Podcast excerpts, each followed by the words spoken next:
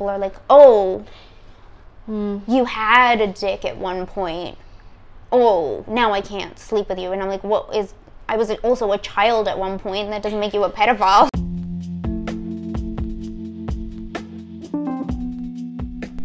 Hey everyone, this is Speqtrum Podcast, your safe space for LGBTQ plus voices, stories, and dialogue. I'm your host, Jamie Nonis. So, for International Pronouns Day last week, I had Aisha Bansal on the show, as they identified as non binary and uses they them pronouns. Aisha happens to also be intersex, so here is part two of our interview for Intersex Awareness Day today, which is 26th of October.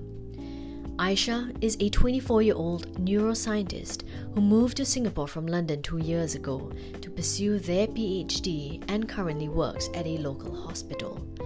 This was such an eye opening conversation for me, as it was my first time meeting and speaking with someone who's intersex. They gave me a good understanding of what it really means to be intersex, what their lived experience is like, and how it impacts their relationships. Now, without further ado, here's part two of my interview with Aisha.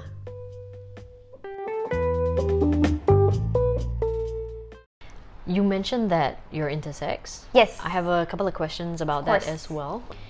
You know, not a lot of people have a lot of uh, contact with people who are inter- intersex. You are the first person that I've actually met who's Mm-hmm. intersex. Um, so much that I want to know and understand and Of find out course. about. Um, what does it actually mean? So, intersex is somebody who at birth isn't defined as a male or a female, usually just based on your genitals. So, they'll look, they'll be like, oh, this baby has a penis, that's a male. This baby doesn't have a penis, it has a vagina, it's a female. Uh, that's a, a really reductionist way to look at biological sex. Uh, and it's kind of the way we started just classifying because as scientists and doctors, we're lazy people and we like to categorize things that don't necessarily exist in categories. Uh, we're the we're the original sticklers for labels. We're the ones who were like, no, everything needs a label or it doesn't exist. Who's the we? uh, doctors and Oh, scientists? okay, all right. we're the ones who are like, no, if it can't be fit into a box, you fit it in. But uh, what intersex identities are are people who don't fit into that, and that could either be with your external genitalia, that could be with things like your chromosomes.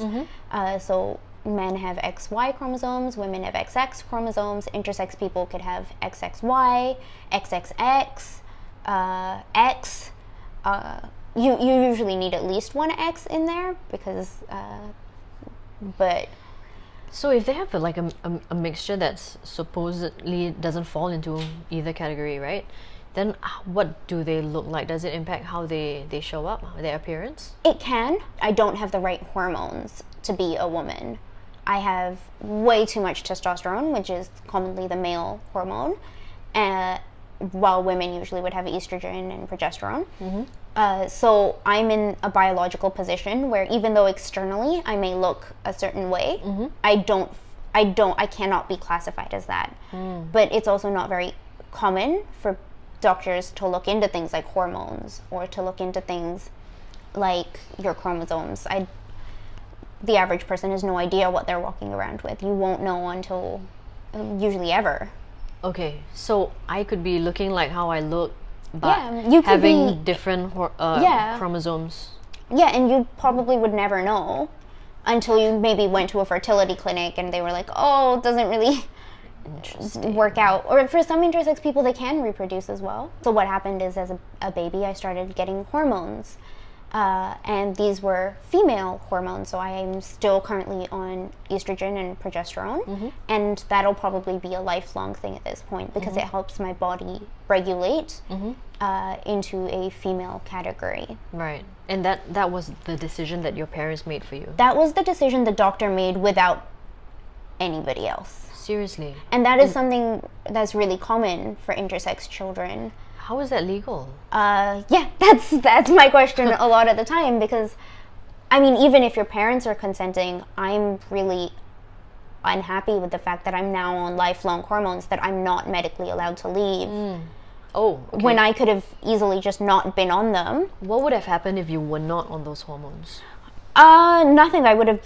I mean, I wouldn't necessarily get boobs, but I don't not. So, but you would still develop naturally and normally. Yeah, I would be completely fine. I'd be just the way I am, but a little bit physically different, maybe maybe just more masculine, maybe. tomboyish or yeah, maybe I'd have more body hair or something, but uh, it wouldn't necessarily. It wouldn't impact my life. Like I wouldn't. The way so currently I'm on hormones in a way that does impact my life. If I leave my hormones, I'm in severe pain. Oh. I have constant back pain from these hormones. I have constant problems, which if I didn't have to take them, I would be way better off as a kid and even growing up. And your parents were not consulted on that. No, they were not consulted. Wow. And this is a really common thing. And even if parents are consulted, I don't think it's a parent's decision. Yeah, but you can't let the baby choose at that point, though. Well, why do you have to fix it at all? It's not a, it's not a medical condition, right? A medical condition implies it's going to affect your livelihood. Yeah. So why was there a need to fix it? I don't get it. Because we as a society think we need man or woman. Jesus.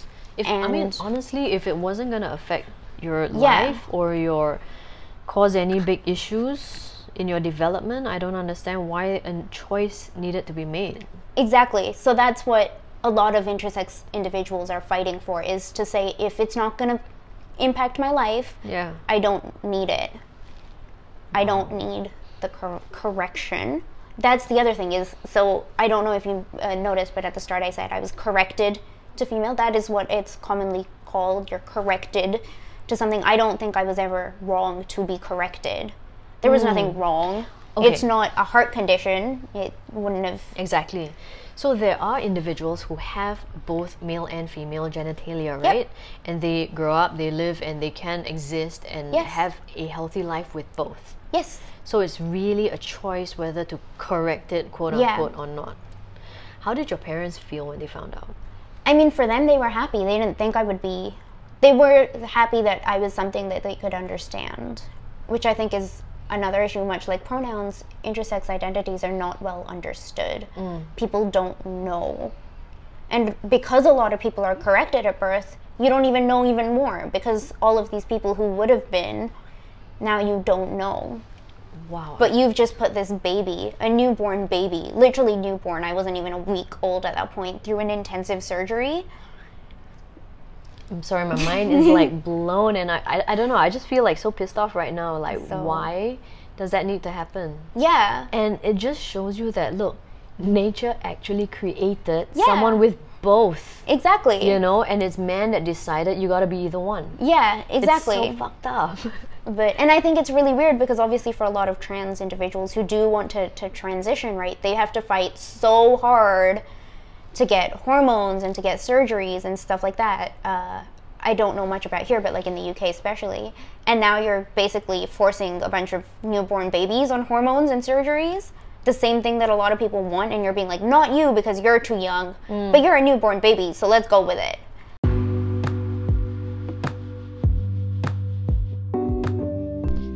So, you know, as someone who identifies as transmasculine, it's been kinda challenging to find a high quality men's barber and grooming salon that's as inclusive and welcoming as Sultans of Shave. Because they're so inclusive, Sultans of Shave has become my quintessential barbering destination. I just love the passion and precision that their barbers wield because it's all about the art of grooming, and so am I. Now, here's an awesome deal for you guys, girl or guy. You can shave $5 off your first shave, fade, or haircut when you book an appointment online with my code JAMIE5. Just visit www.sultansofshave.com and you'll be in good hands.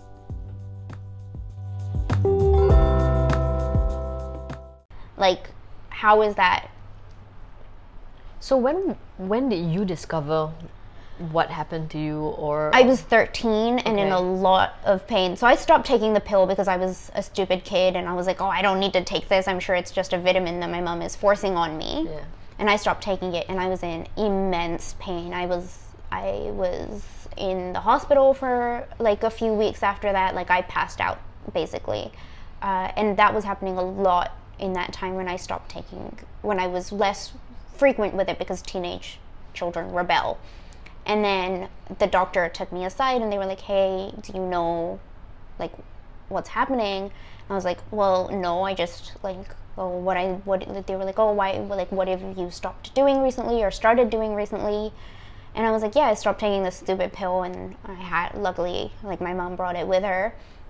And they were like, oh, okay. Then the the nurse took me aside and kind of explained the situation. And so I was. That's how I found out at 13, and uh, I So could have easily. never told you. No, I mean, I could have easily grown up and just thought I was female with an extra pill. So I, yeah, I, I, I guess even for a lot of intersex individuals, they never know because they're just. For a lot of people, you don't even have to be on hormones after. You just Oh, okay.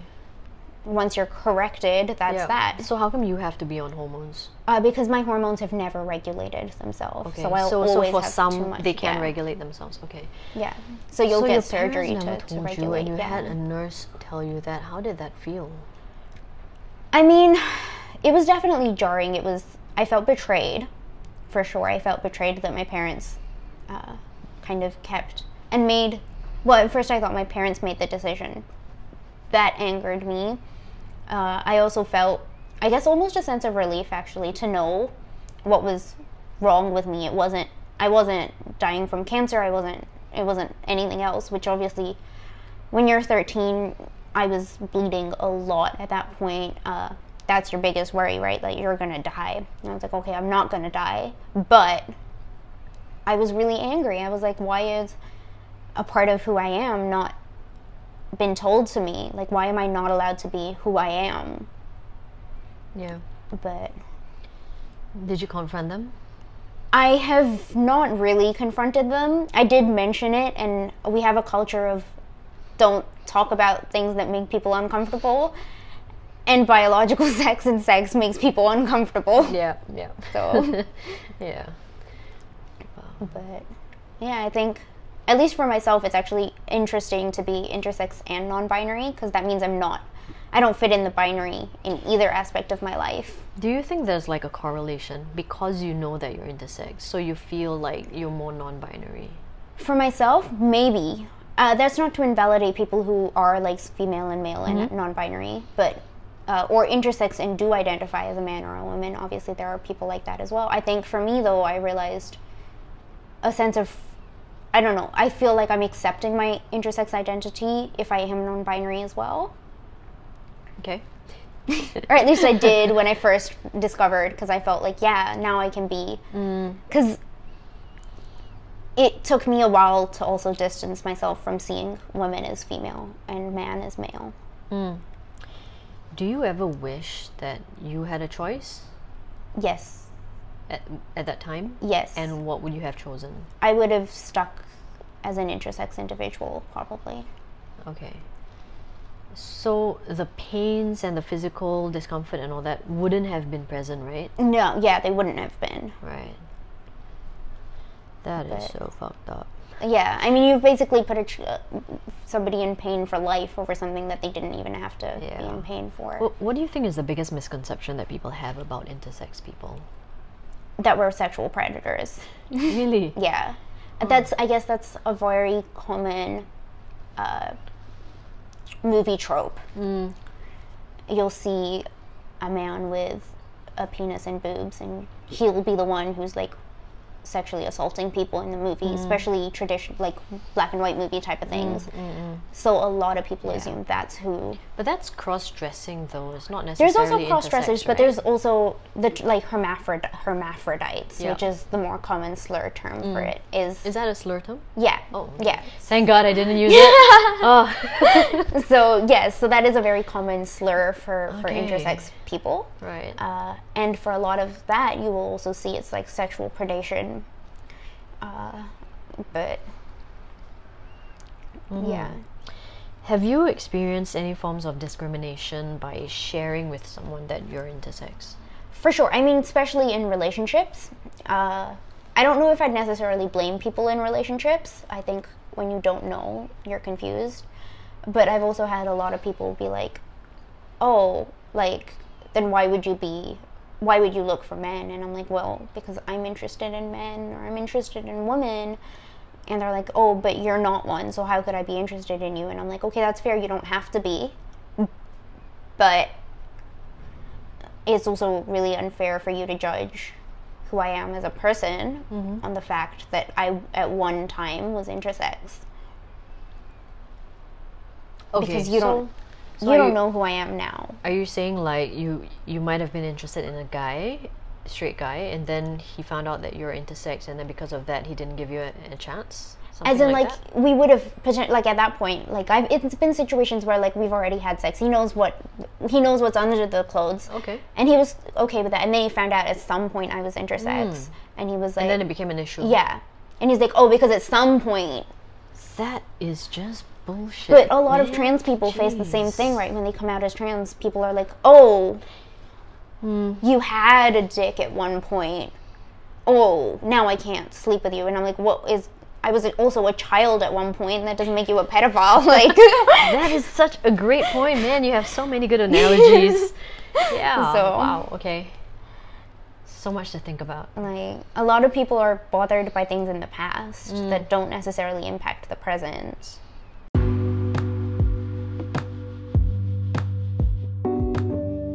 We're all dealing with a lot of challenges right now, just trying to get through this pandemic. And I just want you to know that there's no shame in seeking the help we need. Safe Space is an organization that connects users with counselors, including LGBT friendly counselors, for online and offline counseling sessions. So if you're feeling stressed, burnt out, or having relationship or marriage problems and you need to talk to someone for help, don't hesitate to reach out to their professional therapists at safespace.sg to book a counseling session and improve your mental well being today. Because I think it would, okay, I would potentially see how it's fair for somebody to not be sexually attracted to me if I did have a penis, for example, and they assumed I didn't. Uh, but at the same time, I think it also depends on how how you react to that. Like, there's a polite way to be like, mm. "Oh, I'm not sorry, no," Yeah. And there's a really rude way, which, like, especially on like TV shows and movies, is like puking your guts out, and I'm like, that is not an appropriate Yeah. reaction. I think we all know anybody's which movie we're talking about.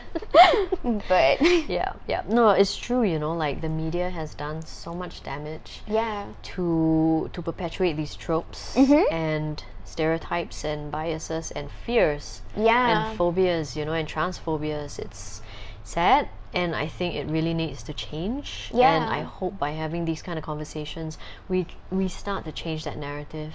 mhm, Yeah. If there's one thing that people should know or you would like people to know about non-binary and intersex people, what would it be? Be two Um, things, well. okay. Well, I think i as, as together, I would like to say that like your gender is not your sex, and your mm-hmm. sex is not your gender. It mm-hmm. doesn't have to be. It can be for mm-hmm. some people who see it within themselves, but for a lot of people, it doesn't have to be. And what we need to start doing is seeing sex as one thing and gender as another. For some people, there is overlap in that, and there is a Venn diagram. And for some people, it's like my sex, my gender. There is nothing about them that is at, like remotely close to each other. Like they are other ends of the world type of thing.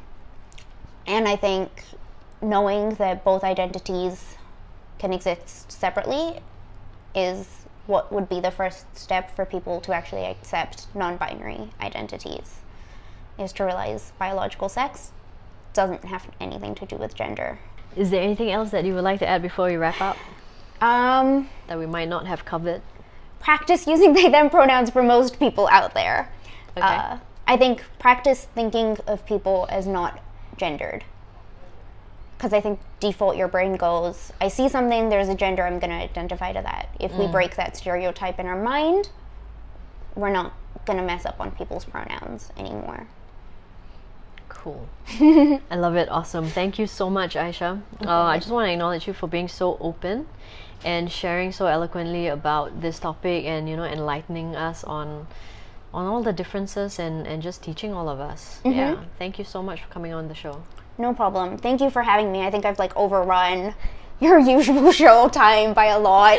Don't worry about it. I, I, I enjoyed this conversation so much. It's been fascinating. Mm-hmm. Thank you so much. Thank you.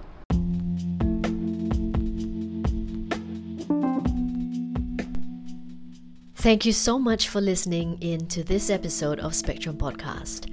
I want to thank Aisha for coming on the show and sharing about her experiences so that we can all gain a better understanding of what it means to be intersex.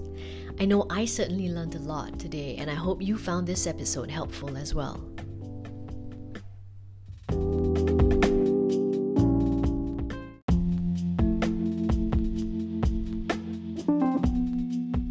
If you'd like to connect with me on Instagram, find me at Jamie Nonis, J A M I E N O N I S. And be sure to follow Speqtrum Podcast as well. Find us at Speqtrum, S P E Q T R U M, Podcast, P O D C A S T. Until next time, I pray that you always have the strength and courage to be who you are and know that you are beautiful and loved just the way you are. And remember that no matter what you might be going through, there's always a rainbow around the corner. Stay strong, keep the faith, and take care, my friends.